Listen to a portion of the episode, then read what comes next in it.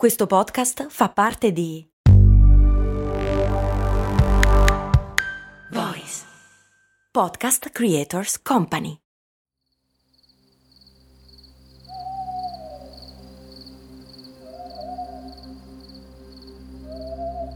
Intravediamo nella penombra di una pianura la sagoma di un capannone. Attorno tutto tace. Il sole è ormai tramontato ma due fari, nella notte, disegnano i contorni dell'intero stabilimento. Un camper si è appena fermato davanti al capannone. Il motore si spegne, ma i fari rimangono accesi per qualche istante, come se la persona alla guida si stesse accertando di essere nel posto giusto. Sì, è nel posto giusto e domani mattina avrà la sua risposta. Il silenzio torna a spalmarsi su tutta la pianura.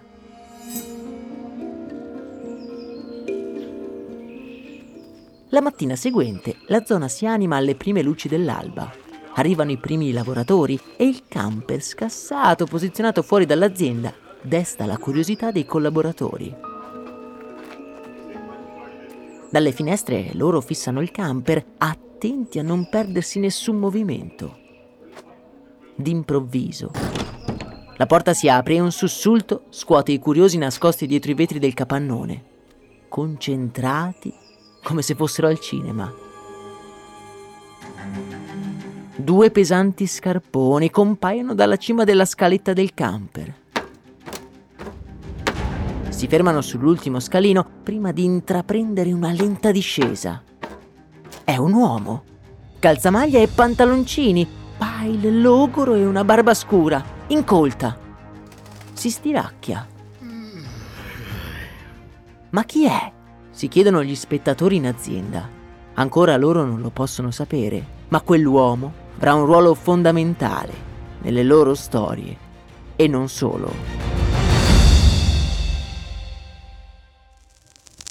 Max Corona, che sarei io, presenta Storie di Brand. Un entusiasmante viaggio back in the future alla scoperta delle storie che si nascondono dietro i marchi più famosi.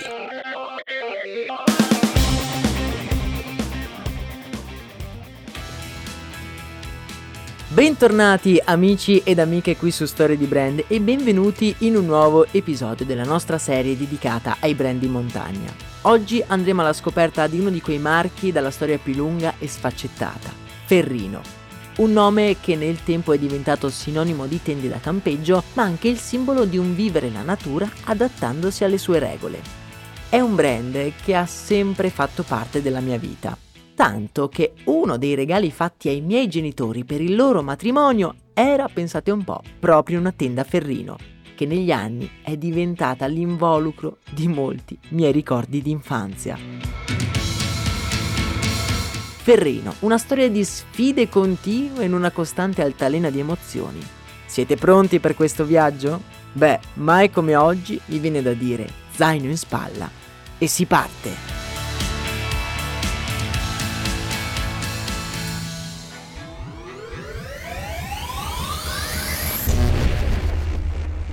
L'anno è il 1937. Il luogo? Argentina, terra del fuoco.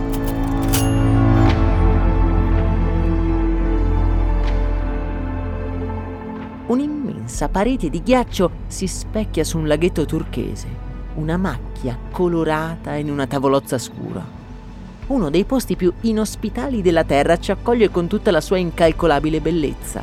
Vette aguzze si ergono davanti a noi come un tetro e magnifico palcoscenico naturale. Eppure, in mezzo a tutta quella natura incontaminata, c'è qualcosa che desta la nostra attenzione notiamo in lontananza, in quel mare di roccia scura, un puntino bianco, una tenda. E appena fuori un uomo in piedi davanti con una telecamera posizionata su un robusto cavalletto di legno. Ha una tonaca nera che gli scende fino alle caviglie. Ma un attimo, ma quello è un prete. Non facciamo in tempo ad abituarci a quello stranissimo ritratto che le nuvole avvolgono alte le montagne e delle grosse gocce cominciano a cadere.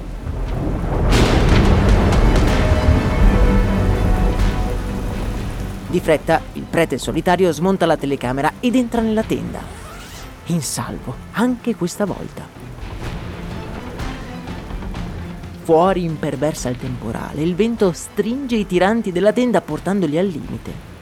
Ma nonostante tutto, lui si sente al sicuro. Mentre si versa una tazza di caffè fumante, non può fare a meno di sussurrare. Quel ferrino sa proprio il fatto suo.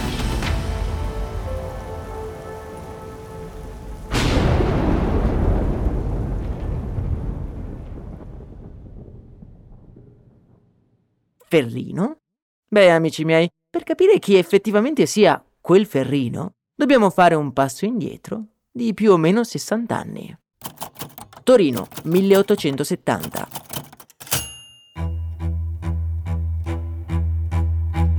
Cesare Ferrino è un giovane intraprendente che da poco ha aperto un negozio di vernici e prodotti chimici.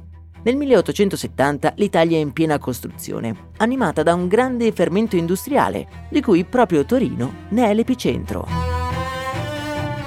È in via Nizza 107, dove Cesare apre il suo laboratorio di vernici. Ha appena 28 anni e mentre osserva gli operai, tutti immersi nell'odore acre delle vernici colorate, non può fare a meno di sentirsi nel posto giusto al momento giusto. Torino ha ceduto il ruolo di capitale a Roma, ma nel frattempo è diventata la città più importante di un regno animato dallo slancio industriale. Cesare è appena tornato da un lungo viaggio, interminabili ore di carrozza alla ricerca di qualcosa che forse aveva trovato. Qualche mese prima aveva notato che le piccole attività della città come la sua avevano tutte un problema ricorrente, la pioggia. Gli inverni nella capitale sabauda possono essere molto umidi, le precipitazioni possono durare giorni, l'acqua riesce a rovinare le vernici, il legno, più o meno tutto. Ma a quel pensiero Cesare sorride. Perché?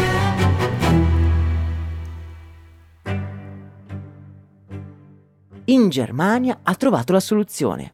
Tramite un complesso sistema di bagni in particolari sostanze chimiche è possibile rendere impermeabile qualsiasi telo di cotone. Ben presto i teli impermeabili Cesare Ferrino diventano più popolari delle sue vernici. Decide quindi di adattarsi alla domanda e di focalizzarsi solo sulla produzione e l'affitto di questi teli rivoluzionari.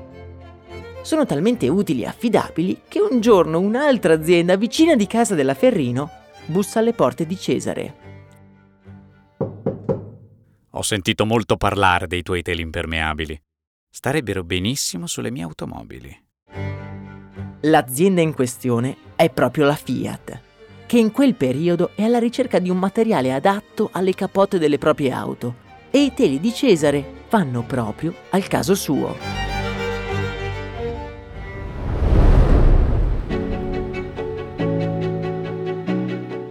Talento dell'azienda nel proteggere dall'acqua la porta a produrre un po' di tutto. Coperture per carri, vestiti da lavoro, persino completi per balenieri.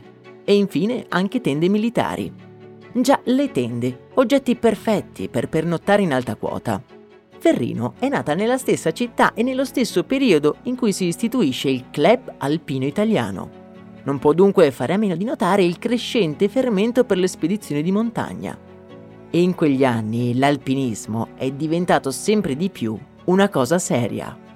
Così nel 1910 l'azienda lancia sul mercato la prima tenda prodotta in serie, la Cervino, un nome che richiama la vetta più iconica delle Alpi occidentali, un simbolo e una meta agognata da tutti gli scalatori dell'epoca.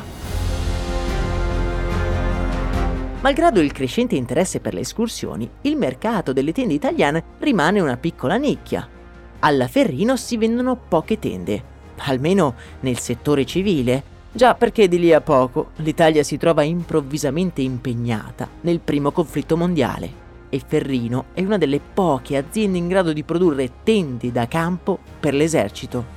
Le commesse piovono sul tavolo della piccola azienda piemontese che si unisce allo sforzo bellico. Bollettino della vittoria. Comando Supremo, 4 novembre 1918, ore 12. La guerra contro l'Austria-Ungheria è vinta.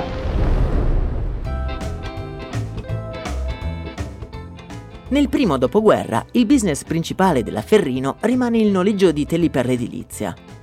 Un business molto redditizio se consideriamo che l'Italia è un paese da ricostruire e negli anni 20 e 30 i cantieri si moltiplicano lungo tutto lo stivale.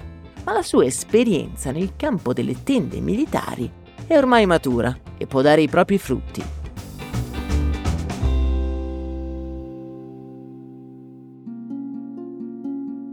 È una mattina come un'altra, quando uno strano individuo entra in fabbrica con una richiesta molto particolare. È un prete e vuole l'aiuto di Cesare per affrontare una sfida mai provata prima. Guardandolo bene, ci accorgiamo che è proprio quel prete che abbiamo conosciuto all'inizio del nostro viaggio. È un prete, sì, ma con un sogno molto particolare.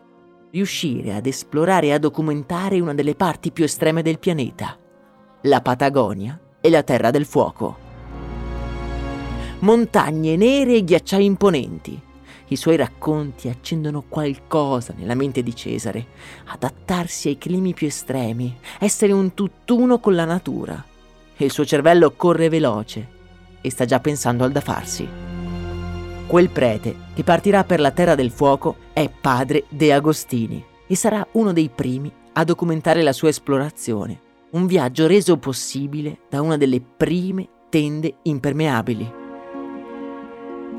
Ferrino è entusiasta della tenda Neghelli data De Agostini e comincia a pensare che adattare i suoi teloni a usi diversi possa rivelarsi una mossa vincente per la sua azienda. Ma purtroppo la storia, anche questa volta, ha altri piani. Neanche il tempo di ricucire la ferita della prima guerra mondiale che il delirio dell'uomo si abbatte ancora sull'Europa e non solo. L'Italia entra di nuovo in guerra e Ferrino è chiamata di nuovo a uno sforzo senza precedenti.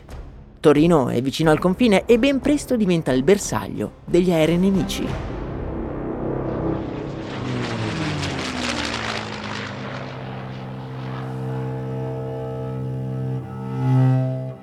La sera tra il 3 e il 4 febbraio 1943 L'atmosfera è stranamente tranquilla e silenziosa in città.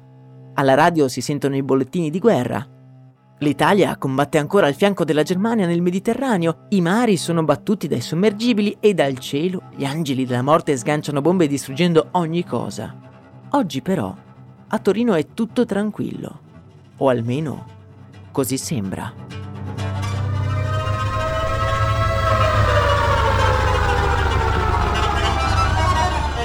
Nel bel mezzo della notte, una sirena squarcia la tranquillità della città. Il suono della paura, l'unico pensiero adesso.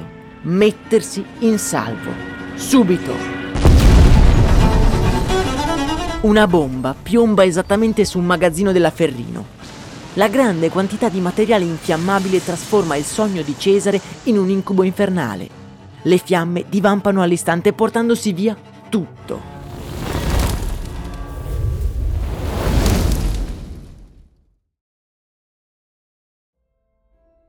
Il mattino dopo, Ferrino si aggira sconvolto tra le macerie. Tutto quello per cui lui e la sua famiglia avevano lavorato negli ultimi anni era andato in fumo in una notte, distrutto dalla follia dell'uomo. E mentre guarda il fumo alzarsi da quello che era stato il suo mondo fino al giorno prima, capisce che non può tirarsi indietro, non adesso. Si rimbocca le maniche e in poco rimette in piedi la produzione. Al fronte servono le tende e il Ferrino sono gli unici che possono fornirle. Le forze armate tedesche si sono arrese agli anglo-americani. La guerra è finita.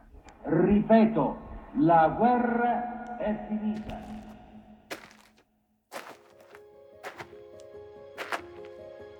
La guerra finisce e bisogna di nuovo reinventarsi. È Alberto, pronipote di Cesare, a guidare l'azienda e proprio come aveva fatto il suo bisnonno molti anni prima, decide di mettersi in viaggio. In Francia si accorge che c'è un nuovo sentimento che si sta diffondendo. La tenda non serve più solo alle grandi imprese in montagna o agli ospedali da campo. La tenda è un modo per viaggiare e stare all'aria aperta. E sembra perfetta per un'Italia in fiduciosa ricostruzione.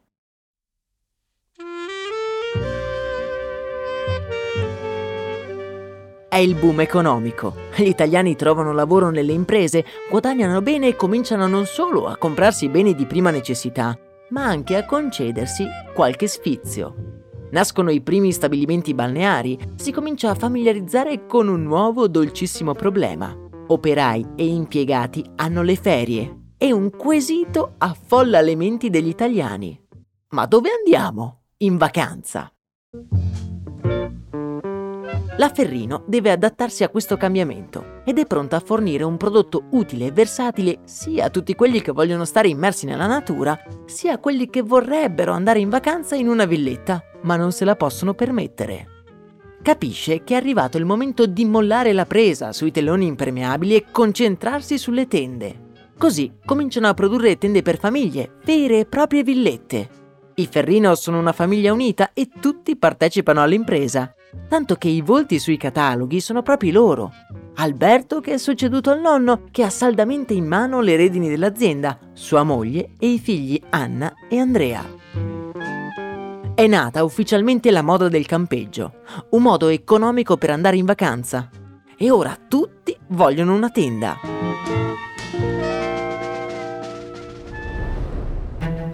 All'aumento della richiesta è necessario allargare la produzione Così Alberto allarga anche la famiglia, chiedendo a Edoardo Rabaioli, amico di vecchissima data, di entrare in società. Perché presto Ferrino deve misurarsi con nuove sfide. Le tende non sono solo angoli di tranquillità lontano dalla città, ma anche rifugi sicuri ai margini del mondo, compagne di viaggio da cui dipende la vita o la morte. Alla Ferrino arrivano quindi i suoi clienti più difficili ed esigenti, i grandi alpinisti ed esploratori. Quel giorno, alla Ferrino, ci sono solo i collaboratori. I due soci dirigenti sono via quando arriva alle porte dell'azienda un giovane uomo. Irrompe, come un tuono che anticipa un temporale.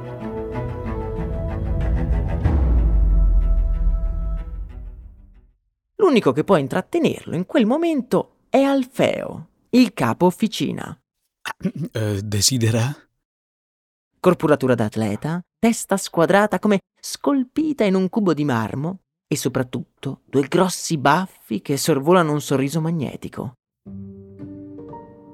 L'uomo è un avventuriero ed è in cerca di uno sponsor per la sua prossima impresa. Il capo officina prova a spiegargli che per queste cose deve parlare con i soci che però in quel momento sono via per lavoro. Ma in un attimo si trova travolto dai racconti di quel ragazzone aerei acrobatici, traversate delle Alpi con gli sci, avarie in barca. E il capo officina rimane estasiato. I racconti sembrano imprese di un eroe leggendario, da mozzare il fiato. In preda all'entusiasmo, Alfeo per un attimo si dimentica del suo ruolo e prende lui la decisione in nome per tutta l'azienda. Ah, fantastico! Aggiudicato! Supporteremo la sua spedizione. Inutile dire che il suo colpo di testa provocherà grande stupore in tutti i soci. Ma gli animi faranno in fretta sbollire. Dopotutto, quel capo officina ci ha visto giusto. L'affascinante avventuriero è Ambrogio Fogar. Esploratore capace di tenere incollati sulla sedia chiunque, tanto che aiutato dalla Ferrino nelle sue imprese finisce per catalizzare l'attenzione della stampa e della televisione fino a condurre lui stesso una trasmissione, Jonathan.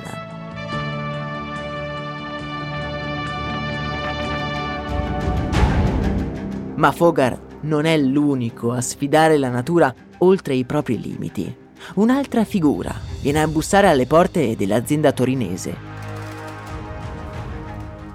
Il ragazzo con il pai logoro e la barba incolta ha appena finito di stiracchiarsi L'avete riconosciuto, vero? L'abbiamo lasciato proprio nella prima scena del nostro viaggio. Anche lui è venuto lì davanti al capannone Ferrino per chiedere aiuto. Ferrino infatti è l'unica azienda in grado di aiutarlo a realizzare quello che per chiunque sarebbe un sogno irrealizzabile. Scalare in stile libero tutte e 14 le vette del mondo che superano gli 8000 metri. Occorre quindi un equipaggiamento all'altezza di tale impresa. Ma quel ragazzo determinato sa già bene quello che vuole. Non è ancora così famoso, ma lo diventerà presto. Il suo nome è Reynold Messner. Messner vuole sfidare la natura nella sua forma più inospitale e ha bisogno di Ferrino per poter sopravvivere dove pochissimi hanno anche solo pensato di arrivare. L'azienda di Torino, ormai abituata a sfide impossibili, accetta anche questa volta. I progettisti di Ferrino passano le notti in laboratorio per andare incontro alle richieste di Messner, che vuole una tenda resistente, leggera, calda, in cui poter stare anche in piedi. Come primo step si decide quindi di accettare tutti i suggerimenti dell'alpinista si crea un prototipo alto e affusolato, una tenda che alla vista mai sarebbe stata in grado di resistere ai venti dell'Himalaya. Per capire cosa migliorare, il team di Ferrino decide di provare questa tenda nella galleria del vento Pininfarina, consci del fatto che non avrebbe resistito molto. Il giorno della prova a Grugliasco, sede della galleria, si presenta anche Messner, seguito da una schiera di giornalisti quella che doveva essere una semplice prova è ora diventata il test ufficiale della tenda di Messner. I tecnici Ferino si guardano preoccupati. E ora chi glielo spiega? Che quello è solo un prototipo. La devi distruggere. Sussurra Alfeo, il capo officinal tecnico della galleria. Velocità del vento 30 km orari. La tenda si inizia a flettere su se stessa all'incalzare del vento. I giornalisti e Messner si guardano imbarazzati. Non proprio rassicurante. Velocità del vento 60 km orari. Velocità del vento 80 km orari. 100, 120 km l'ora. Incredibilmente, davanti agli occhi di tutti, la tenda non si distrugge. A 120 km orari è più dritta che a 30 l'aria entra dentro la tenda e fornisce essa stessa il supporto alla struttura. Messner, guardando quella cupola fusolata stare dritta, applaude soddisfatto e un largo sorriso si apre sulla faccia dei tecnici Ferrino. Incredibilmente, ce l'hanno fatta. Passiamo ora alle grandi imprese. L'alpinista Reinhold Messner doma l'Himalaya e vince la sfida degli 8000. Reynold Messner riesce nella sua impresa e la tenda Ferrino con lui diventa un simbolo. Le tende Ferrino sono ormai una garanzia sia per i vacanzieri che per gli alpinisti ed esploratori esperti a caccia di condizioni estreme. Tutto sembra andare per il verso giusto, ma un nuovo pericolo si staglia all'orizzonte. I competitor francesi, leader mondiali del mercato, decidono di spostare le linee produttive decentralizzando le fabbriche prima nei Balcani e poi in Oriente. Un solo obiettivo, mano d'opera a minor costo e prezzi di vendita più bassi. Ferrino ora è di fronte ad un bivio obbligato. Andare avanti, percorrere la strada suggerita dalla concorrenza o adattarsi di nuovo all'ambiente circostante a modo suo. La sua natura gli impone di intraprendere la strada forse più sconosciuta, ma anche l'unica che gli garantisca la sopravvivenza. Così Ferrino cambia strategia e introduce anche gli zaini. Le caratteristiche richieste dal tipo di prodotto sono la leggerezza, la robustezza, praticità e ovviamente l'impermeabilità. Tutte qualità già ampiamente sondate ed approfondite dall'azienda nei teli da campo e nelle tende. Lo zaino viene lanciato sul mercato negli anni Ottanta e a seguire arriverà ad essere addirittura il prodotto di punta che è oggi. Ma torniamo per un attimo agli anni 90, perché le idee non sono tutte finite. Il dialogo diretto con Messner nello sviluppo dei prodotti ha segnato profondamente l'esperienza di Ferrino, allargando i suoi orizzonti. L'azienda ha capito quanto sia prezioso un dialogo diretto con chi usa le sue tende ha toccato con mano quanto un buon consiglio possa portare ad un miglioramento del prodotto, così da rendere più sicura e performante l'esperienza. Sull'onda di questa consapevolezza, Ferrino fonda iLab, un laboratorio in alta quota, dove alpinisti appassionati possono testare l'attrezzatura Ferrino in sicurezza e compilare questionari e feedback con consigli e miglioramenti. Negli ultimi anni l'azienda si è concentrata sulla ricerca e lo sviluppo di prodotti sempre più leggeri che però non rinunciano alla performance. Tende, zaini e anche sacchi a pelo diventano dei concentrati di innovazione e studio dei materiali che mirano a lasciare sempre più spazio all'individuo, libero di godersi appieno la natura e le sue sfide. Da quando Cesare Ferrino ha aperto quel negozio di vernici in via Nizza a Torino nel 1870, molte cose sono cambiate. Le vernici hanno lasciato spazio ai teli impermeabili e poi alle tende ora agli zaini e a tutti gli accessori. Oggi Ferrino è leader italiano nel suo settore e quello che non è mai cambiato è la continua abilità a rinnovarsi e soprattutto a adattarsi alle nuove sfide del futuro, senza mai rinnegare il proprio passato, il proprio DNA. Ora come un tempo, a ognuno verrà dato rifugio, che sia una famiglia che passa una notte in un bosco o un alpinista, appeso alla parete di una roccia.